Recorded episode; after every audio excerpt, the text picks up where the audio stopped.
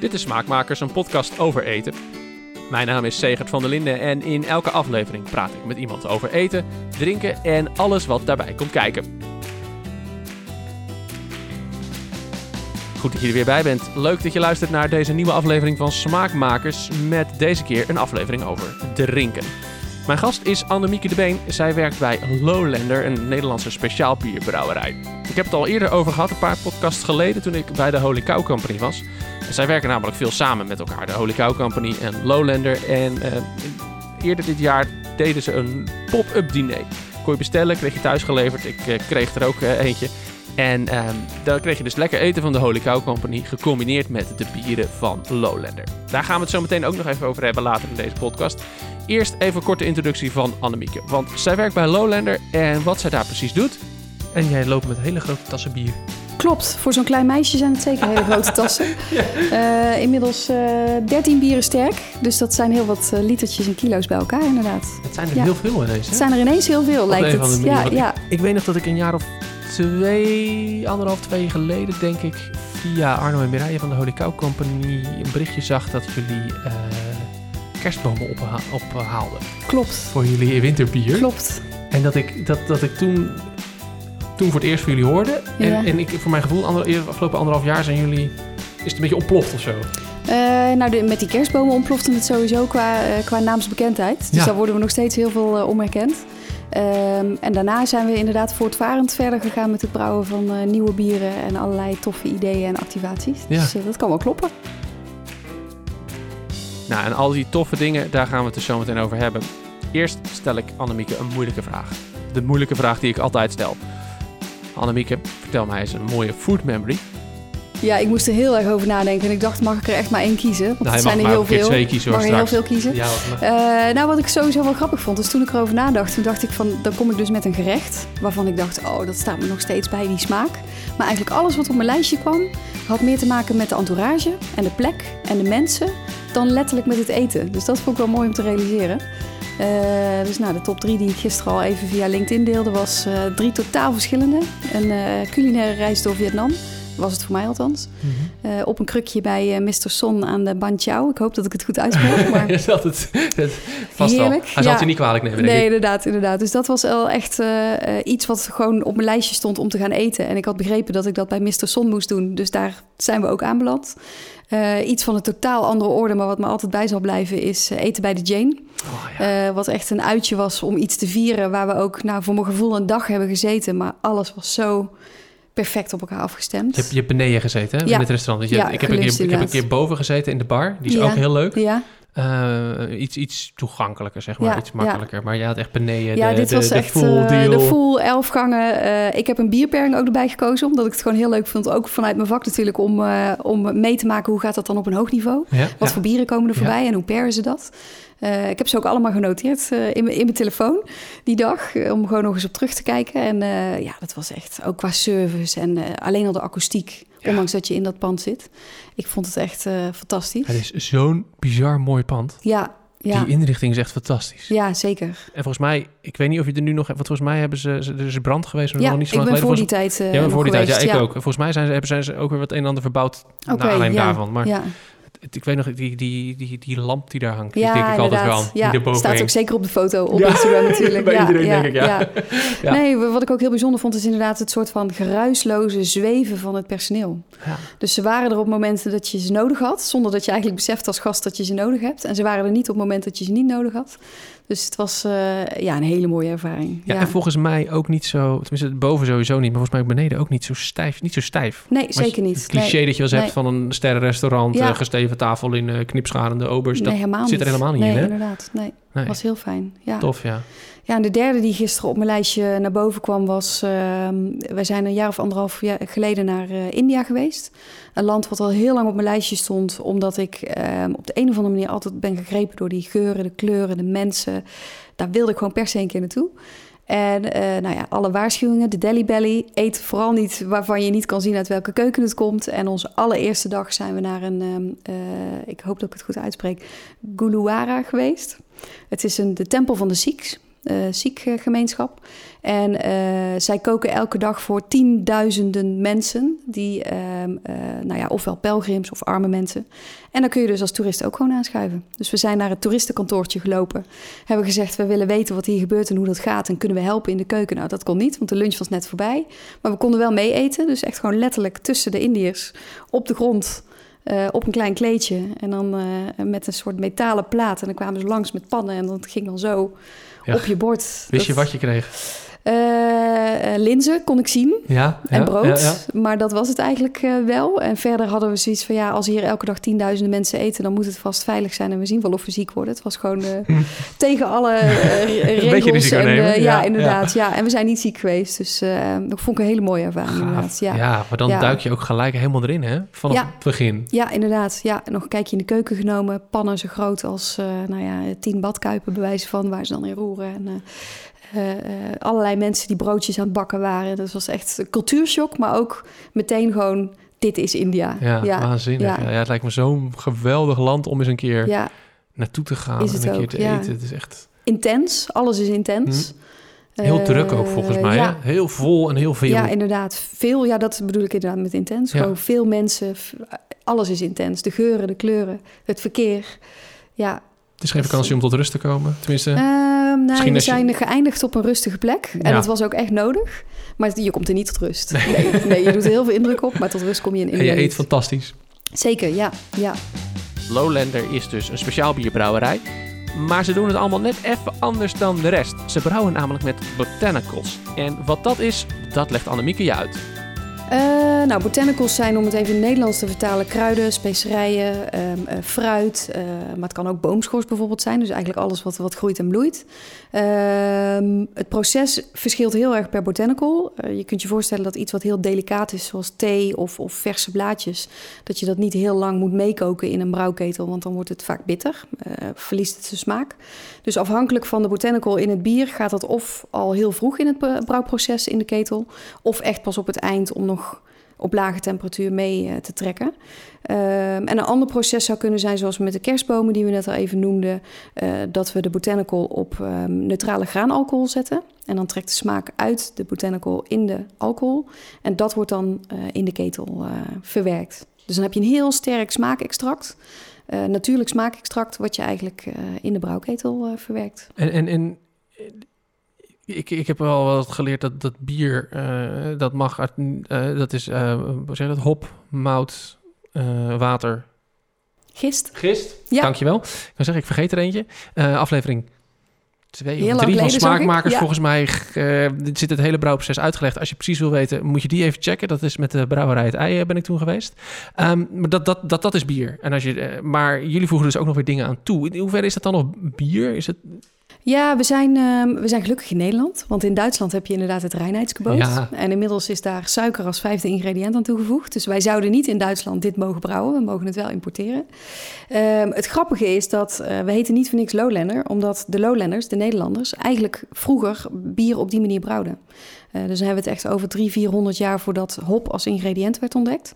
Uh, hop geeft natuurlijk smaak en bitterheid, maar is ook een, een conserveringsmiddel. Uh, maar 300, 400 jaar daarvoor brouwden de Nederlanders dus al bieren met bloemen, kruiden, specerijen.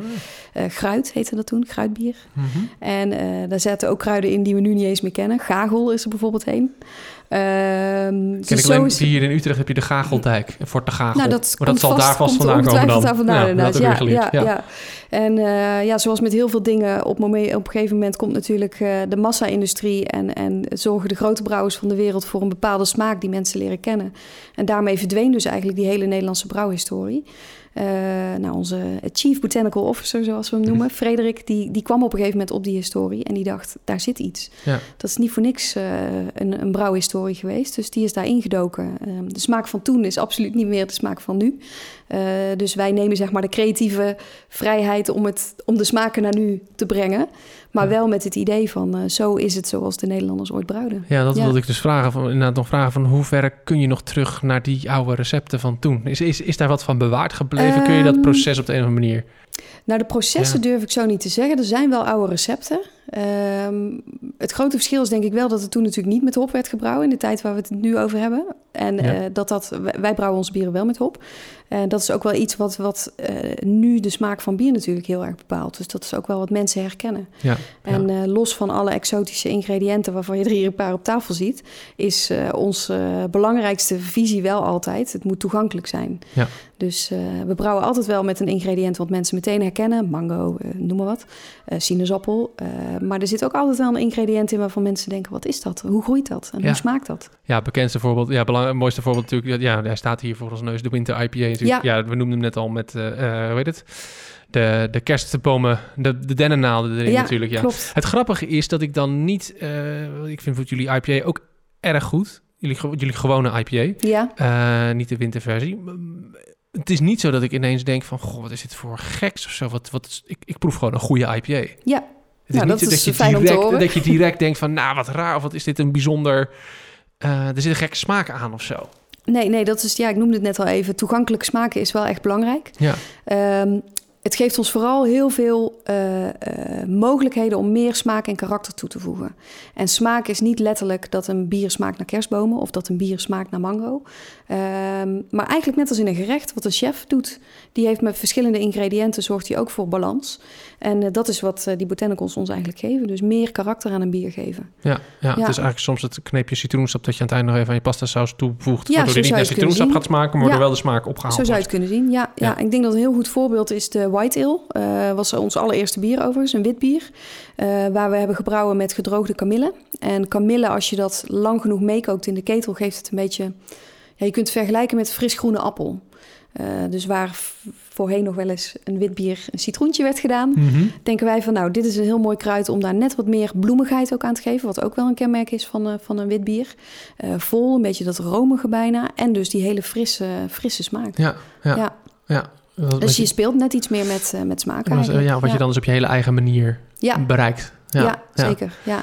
Ja, je zei al, er staat het een en ander voor ons op tafel. Er staan natuurlijk een paar biertjes voor jullie op tafel. Maar dit, ja, ik, ik ben toch wel even... Vooral mijn oog wordt getrokken door de andere dingen die eromheen staan. Ja. Ehm, ja, ik denk dat ik weet wat dit is. Ik pak een fles op met een, eh, ja, een donkere, ja, eh, karamelkleurige vloeistof zit erin. En ik zie volgens mij stukjes dennennaald. klopt. Ik vermoed dat dit het extract is dat Ja. in de winter IPA gaat. Inderdaad, ja, ja. Dus dit is inderdaad een mooi voorbeeld van hoe je eh, smaak uit een botanical in het bier kan krijgen. Dit doen we bijvoorbeeld ook met de vanille in onze porter. Ehm, delicaat. Je gooit het niet zo in de ketel. Dus dan trekken we er eigenlijk een, een eh, extract van. Een tinctuur zou je kunnen zeggen. Ja. Eh, wat enorm sterk is. Dus als je hem openmaakt, dan ruik je... eh, is zeker niet te dichtbij ruiken. Je ruikt zeker ook alcohol. Maar als het goed is, met je ogen dicht... ook wel een winters dennenbos. Het ruikt inderdaad heel... Heel fris, heel... ehm, niet, ja, niet, niet fri- fris, maar dan denken mensen gelijk aan zuurig fris. Mhm. Maar dat is niet, niet de fris die ik, die ik hiermee uithaal. Het ruikt naar, naar buiten of zo. Ja, ik wilde net zeggen, veel mensen vergelijken het wel met vers gemaaid gras bijvoorbeeld. Ja. Rozemarijn horen we ook wel vaak, iets minder kruidig. Ja, Spar heeft ook wel eh, iets van citrus in zich. je zou het haast ja, bijna als parfum kunnen, Ja, kunnen, kunnen verkopen volgens Ja, mij. als ik het zo ruik, ja. Goh. En dat gaat dan dus daar, daarbij en dat, dat geeft een, dus de smaak. Ja, en deze haalde je net al eventjes voordat de opname startte. Zei ik, nee, niet vertellen, dat doen we in Ja, de, in ja de ik opname. vroeg me af of je kon raden wat het is Ja, inderdaad. het is, een, het is een bloem, denk ik. Hij is roze, hij is een beetje wollig. Ik, ik ga trouwens fotootjes maken. En eh, als je de foto's wil zien, dan kun je nu eventjes eh, smaakmakerspodcast.com checken. Daar eh, zorg ik dat ze allemaal op staan. Ehm, ik haal er niet echt een ge- geur af of zo, volgens mij. Nee, ik, echt, ik, heb, ik heb werkelijk geen idee. Zal ik je uit je lijden Ja, verlossen? graag. Het is sumac. Is dit... Oh, ja, echt het is een eh sumac-bloem, om het zo te zeggen. En dit is de, de iets ingedroogde versie, dus hij Mhm. komt niet vers van de struik. Eh sumac kennen mensen in Nederland misschien ook wel als fluweelboom. Eh, of uit de kookboeken van Otto Lengi of zo. Inderdaad, hè, ja, ja, ja, ja. En ehm, eh, het groeit hier ook gewoon in Nederland. Dus de sumac in onze Grapefruit Pale Ale komt gewoon uit Groningen. Eh, sommige mensen zeggen wel van, oh, dat staat bij mijn oma in de achtertuin. Dus wellicht als je de foto ziet, eh, dat je het herkent. En de sumac die we kennen uit de keuken van, van Otto Lengi... is eigenlijk het rozige bolletje wat je ziet, Mhm. gedroogd en dan vermalen tot poeder. Dus er zit nu vrij weinig geur en smaak aan. Maar op het moment dat het helemaal indroogt, krijgt het echt die hele frisse citrus. Ja, het is eigenlijk niet te vergelijken met, met een citrusvrucht, maar dat hele frisse wat je kent van Otto Lengi Ja, ja, ja, want je weet, ja, als je sumac wel eens gebruikt hebt, ken je dat Ja. inderdaad daarvan. Ja. Goh, wat grappig. En welk, in welk bier zit dit? Dit zit in de Grapefruit Pale Ale. Eh, een bier wat we eh, volledig op citrus wilden focussen. En toen kwamen we al vrij snel bij bloedsinaasappel en grapefruit. Eh bloedsinaasappel heeft een beetje dat tropische en grapefruit natuurlijk het, het, eh, het bittere. Bittere, ja. En daar misten we dus een beetje een zuurtje. Een van de bieren waar we het langst over geëxperimenteerd hebben trouwens, een jaar of drie geleden. Heel veel geprobeerd. Ehm, eh, wat hebben we allemaal geprobeerd? Citroen, limoengras, limoenblad, van alles en nog wat. En toen kwamen we op een gegeven moment inderdaad op sumac, is ook zuur. Eh, ik weet ook nog eens een leuk weetje. De eerste brouwsel wat uit de ketel kwam, had het te lang erin gezeten. En toen smaakte het naar After Eight. De chocolaatjes met mint. Dus het was heel erg... Ja, het is, het is een enorm sterk product eigenlijk. Dus, eh, en uiteindelijk eh, geeft die sumac dus aan het bier... naast het tropische en het bittere... geeft het het, eh, het eh, zuurtje.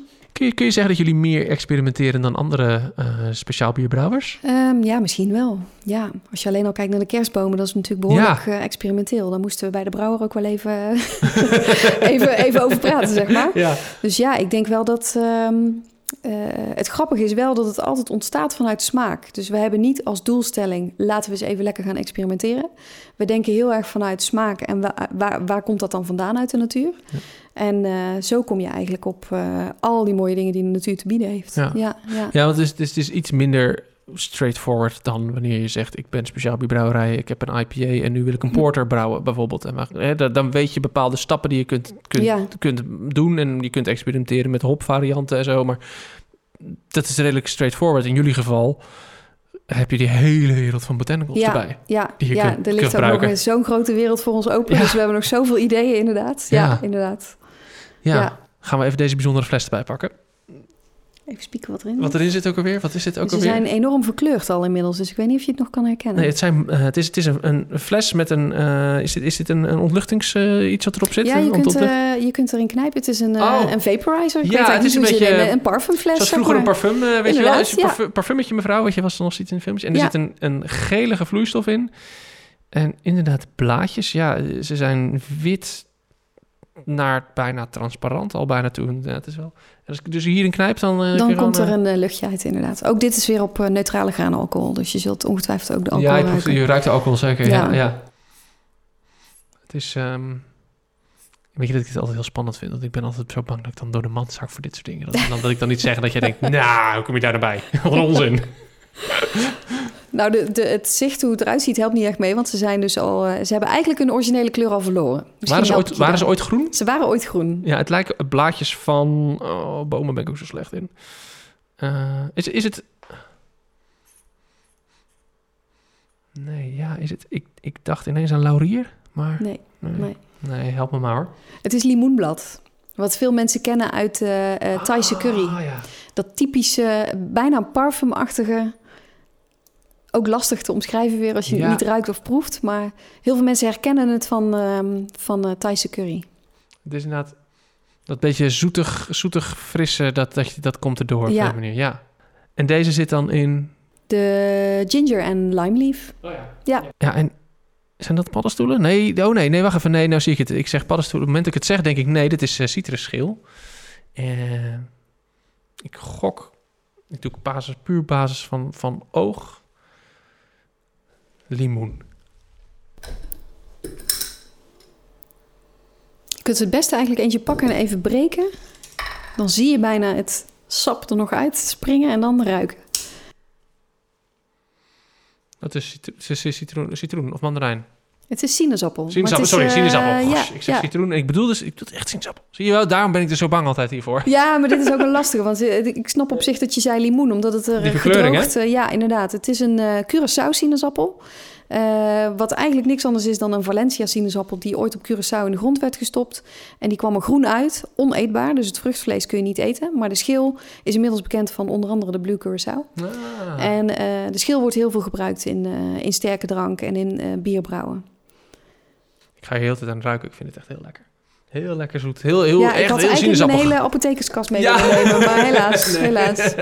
Nee, maar dit zijn dus zomaar een paar van de dingen die bij jullie in de bieren gaan. Ja. Jullie, jullie brouwlokaal staat vol met potten en pannen en flessen en dingen. En... Ja, het lijkt, vandaar dat ik inderdaad zeg apotheker. Het lijkt af en toe wel een beetje een uh, apotheker of een, distille, uh, ja, een, uh, een distilleerderij, ja. maar dat, dat gevoel. Vraagt ook wel iets van een brouwmeester om daarmee om te kunnen ehm, gaan. Ja, ja gelukkig hebben we hele goede partners daarin. En de gekke ideeën komen wel echt bij onszelf vandaan, zeg maar. Dus dan, nou ja, dan kerstbomen. Dan denken we, we fietsen over straat en we zien kerstbomen, kan je daar iets mee? Ja. En dan beginnen we klein. Dus we beginnen met bestaande bieren gewoon van het schap waar we wat dingen aan toevoegen. Gewoon eens testen van hoe werkt dat. We beginnen met dingen op alcohol zetten. En dan uiteindelijk uh, is het aan de brouwers inderdaad om daar uh, ook op grote schaal iets, uh, iets goeds van te maken. Ja, ja. tof. Ja. Ja, en dan komt eten, is natuurlijk ook al een paar keer voorbij gekomen. Ja. Jullie zijn heel erg bezig met, die, met beer pairings. Ja, Hè, Dus het combineren van bier met eten. Ja. Waarom doen jullie dat zo? Waarom zetten jullie daar zo op in? Het is denk ik een combinatie. We zijn, ik noemde het net al even, we zijn enorm geïnspireerd door de breedte van wat je allemaal kan met de natuur. Wat chefs heel goed laten zien. Dus ik denk dat dat uh, een belangrijke is. Uh, persoonlijk geloof ik heel erg dat je met bier veel meer kan op smaak dan met wijn. Wijn heeft toch een bepaalde hoek, zeg maar, qua smaak. En bier, daar zit zoveel gradaties in, zoveel verschillende soorten. Uh, dus dat is er één. En we zien het ook eigenlijk in de groei van Lowlander in de afgelopen uh, vier jaar... dat we um, ook best wel populair zijn bij chefs en in restaurants en hotels. Uh, dus het is een graag gezien bier uh, op tafel. En die drie dingen bij elkaar... Um, ja, is eigenlijk een soort natuurlijk gevolg dat we dus inderdaad zijn begonnen met pop-up diners... om mensen meer te laten ervaren wat je allemaal kan met bier. En uh, als tweede belangrijke reden denk ik ook om de bieren terug te brengen naar de natuur. Dus die pop-up diners doen we ook eigenlijk altijd in de natuur, in het groen. Ja. Op een plek die weer gelinkt is aan, uh, aan botanicals en groen. Als je dan hebt over, over, uh, over, over het, het, het beer pairings. Uh, als je het hebt met wijn en eten, dan zeg je er zijn een paar van dat soort basisregels. Uh, als je vis hebt, dan schenk je witte wijn. Als je rode wijn doe je bij je, bij je vlees. En bij je, bij je kaas neem je een potje. Mm -hmm. Hè, dat is een beetje die, die dingen die kent iedereen. Kun je dat soort stickertjes ook op bier plakken? Er is zeker wel een, eh, een, een, een, eh, bepaalde weg die je kan volgen, die wij als Lowlander ook helemaal niet willen veranderen. We proberen er onze eigen draai aan te geven. Maar waar je bij bieren eigenlijk begint met naar te kijken is intensiteit. En intensiteit zit hem in smaak. Dus is het een hele sterke smaak, zoals bijvoorbeeld een porter, echt een donker bier. Uh, maar zit hem ook in alcohol en zit hem in koolzuur. En ik denk dat koolzuur is een van de belangrijkste andere dingen dan bij wijn. Omdat koolzuur natuurlijk best wel bepaalt hoe, uh, hoe je iets proeft en hoe iets wordt weggespoeld als het ware. Dus dat is eigenlijk stap 1. Is het een, een, een licht bier of een zwaar bier? Uh, nou, de tweede stap is denk ik hetzelfde als bij wijn. Uh, kijk je naar de overheersende smaak, dus de, de meest voorkomende smaak. Is dat een, ehm, ik heb hier voor me staan de 0.0 wit gebrouwen met citrusschillen. Dus die heeft heel erg dat zuur. Uh, nou, kijk je naar de Winter IPA, die zit weer iets meer op het bittere. Uh, zo kun je natuurlijk ook verschillende smaakhoeken hebben. En dan uh, wat je heel veel ziet daarna in bier als derde stap is het zogenaamde ABC. Wat wellicht in wijn ook wel zit. Uh, en daar ga je kijken naar, oké, pak je zeg maar, accentueer je de hoofdsmaak uit het bier ook in je gerecht. Dus een wit bier met citrus naast een citrussalade. de A van accentueren. Ja. de B van maak je een brug. Dus kies je een gerecht wat in het verlengde ligt, uh, waardoor je eigenlijk beide versterkt.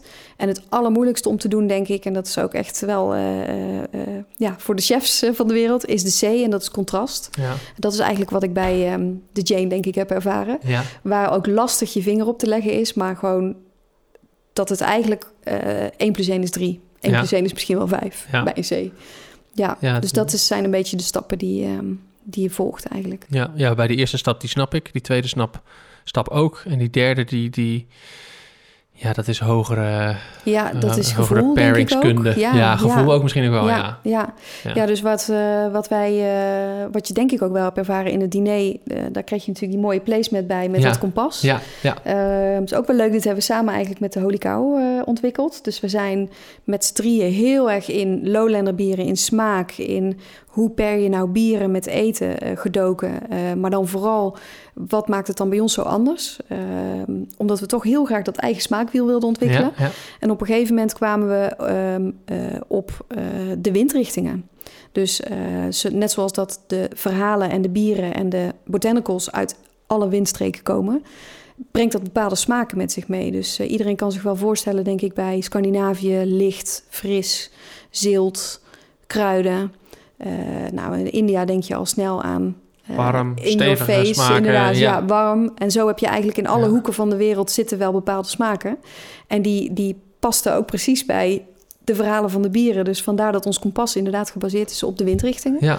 Ah, en ja. ehm, eh, de bieren dus ook eigenlijk de, de, een reis om de wereld. Het is echt een culinaire reis om de wereld. ja. Ah. Dus we hebben het ABC ehm, om het makkelijk te maken voor mensen een beetje losgelaten.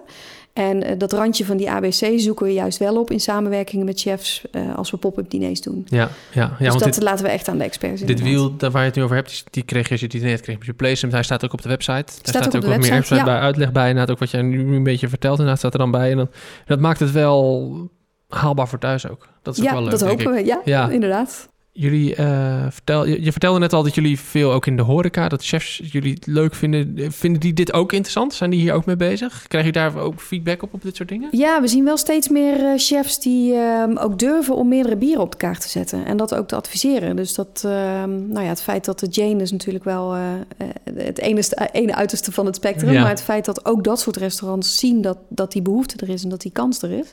Dat zien we wel steeds vaker. Ja, Maar ik denk dat het een beetje een wisselwerking is tussen... ehm, eh, als wij het zeg maar eh, aangeven en ze gaan proeven... Dan, ontstaan, dan gaan die radertjes bij chefs aan en dan, dan begint het. Maar Ja. het is natuurlijk niet per se iets wat al heel erg op de kaart staat in Nederland. maar, maar het blijft gewoon, als je een goed, een goed diner hebt, dan drink je daar wijn bij. Ja, misschien wel. Wat Dat wij ontzettend het- jammer vinden. Ja, want wat er is zoveel meer te ontdekken Ja, inderdaad. ja, Ja. En meteen ook wat minder alcohol per glas. Dus ook- dat is ook fijn. Is ook niet, ook niet een eh, onbelangrijk voordeel. Hoe zie je dit ontwikkelen? Bier en food, eh, bedoel je? Eh, nou, als het aan ons ligt, dan, ehm, dan gaat het niet meer van de kaart. Ehm, ik denk dat, het, dat er echt wel toekomst in zit. Ja. Ik weet het eigenlijk wel zeker. Ja, Ja. ja. Mensen zijn nieuwsgierig. eh, de bierwereld staat niet stil. Er gebeurt ontzettend veel. Ehm, ik denk dat je wel al los even van eten... steeds meer mensen niet aan een tafeltje in een restaurant gaan zitten... of op een terras en zeggen, doe mij een biertje. Maar de bierkaart vragen. Dus als je dat, zeg maar, die ontwikkeling doortrekt... dan geloof ik er heilig in dat er eh, heel veel kansen zijn... voor eh, meer smaken, meer ontdekken. Ja. ja. Ja. Toevallig zat ik gisteravond met, eh, met, met een paar vrienden op het terras. En waar we vijf jaar geleden allemaal pils voor onze neus hadden gestaan... bestelden we nu één van één speciaal bier. Ja, ja nou dat, Dat is, ja. dat, ja. Ja. we zaten allemaal aan, aan een speciaal bier. Er zat helaas geen Lowlander op de kaart, moet ik je bekennen. Dus Nou, daar moeten we even heen dan. die moet je nog redden, ja. Tof. Ik heb het idee dat voor Lowlander eh, alcoholvrij en alcoholarm bier echt een hele belangrijke pijler is. Ja. Anders dan bij heel veel andere speciaal bierbrouwerijen. Ehm, ja, dat laatste weet ik niet. Ik denk dat het in het algemeen wel een trend is. Dat mensen bewuster omgaan met hun gezondheid en liever wat minder drinken, eh, maar beter. Mhm. Ehm, het is bij ons altijd eigenlijk wel wel focus geweest. Ehm, moet ik eigenlijk even een stapje terug. Ja, Als je kijkt naar, naar, naar de bierwereld, wat er in Europa gebeurt en iets specifieker in Nederland, komt over het algemeen vaak uit Amerika. Dus zij Ja. waren met die hele craft beer explosie waren zij echt wel een jaar of acht, tien eerder dan, eh, dan hier. En op een gegeven moment, het, het kon niet gekker dan hele hoge alcoholpercentages. Triple hopt, nou ja, de- allemaal hele gekke dingen waar eh, sommige bierliefhebbers heel blij van worden. Ehm, daar hebben we eigenlijk nooit zo in geloofd. Dus we hebben altijd wel geloofd van als je ergens smaak in stopt, dan moet dat niet door het alcoholpercentage komen, maar door de botanicals die je erin ja, stopt. ja. En uh, wat ook denk ik wel een interessante is, is dat de, het grootste deel van de doelgroep in craft beer is toch meer man dan vrouw. Waar wij vanaf het begin al merken, ook op festivals waar we staan, evenementen, dat we best wel aantrekkingskracht hebben bij vrouwen, omdat er zoveel smaak in zo weinig alcohol zit. ja. Dus logisch dat we inderdaad op een gegeven moment de 2,5% bieren wilden gaan brouwen. Uh, een beetje vergelijkbaar met Radler, maar dan lekker en goed gebrouwen. En uh, ja, onze eerste 0.0 dachten we, dan leggen we meteen de lat hoog en dan wordt het een echte 0.00. Staat ook letterlijk natuurlijk Mhm. op het etiket. En dat is, uh, hoe gek het ook mag klinken, vorig jaar een van ons best verkochte Ja? bieren geweest. Ja, Dus vandaar nu de uitbreiding met twee 0.3 uh, procent ik snap, bieren. ik snap ja. het wel. Dat, dat, ik snap het ergens wel dat je best verkocht is. Want ja, er is in, in de 0.0 en ja, 0.3 en zo... Er is, er is ook gewoon nog heel veel bier dat het gewoon net niet is. Heel vaak, vind Ja. ik. Ja, ja, er wordt natuurlijk vaak eh, in het brouwproces eh, gebrouwen met alcohol en dan wordt het alcohol eruit gehaald. Wat ook onwijs veel smaak natuurlijk weghaalt, wat Ja. logisch is. Eh, dus daar hebben we gelukkig goede brouwers voor die heel veel snappen van gisten en, en processen. Die, ja, en die botanicals die natuurlijk een hoop doen. Ook ja, dat geeft ook Dat wel weer, eh, jullie wel weer veel toe. toe. Ja, Ja, ja. zeker. Ja. Dat was hem, Smaakmakers, voor deze keer. Hopelijk heb je er net zo van genoten als ik. Wil je meer weten over Lowlander? Check dan eventjes de show notes bij deze aflevering. Daar staan de benodigde linkjes. Eh, ook tof, Lowlander organiseert de komende maanden nog allerlei toffe pop-up diners op allerlei bijzondere locaties. Ook daarvoor kun je natuurlijk hun website en socials in de gaten houden. Nogmaals, linkjes in de show notes. Smaakmakers is er over twee weken weer. Dan ga ik nog even terug naar Indonesië. Je weet het, een poosje terug ben ik samen met Maureen Tan in de Indonesische keuken gedoken. Heeft ze een soort spoedcursus gegeven. Maar nog niet zo lang geleden stuurde ze me een berichtje op Instagram. En ehm, een, een DM. En ze zei, joh, Segert, zou jij het leuk vinden om een keer een podcast te maken over de Peranakan keuken? Ja, als het jou niks zegt, mij zei het ook niks. Maar het is dus een heel belangrijk onderdeel van de Indonesische keuken. Daar hoor je dus over twee weken alles over. Tot die tijd volg Smaakmakers op Instagram, op Facebook. En mocht je luisteren via de podcast-app van Apple, zou je dan een keer een rating en een review willen geven?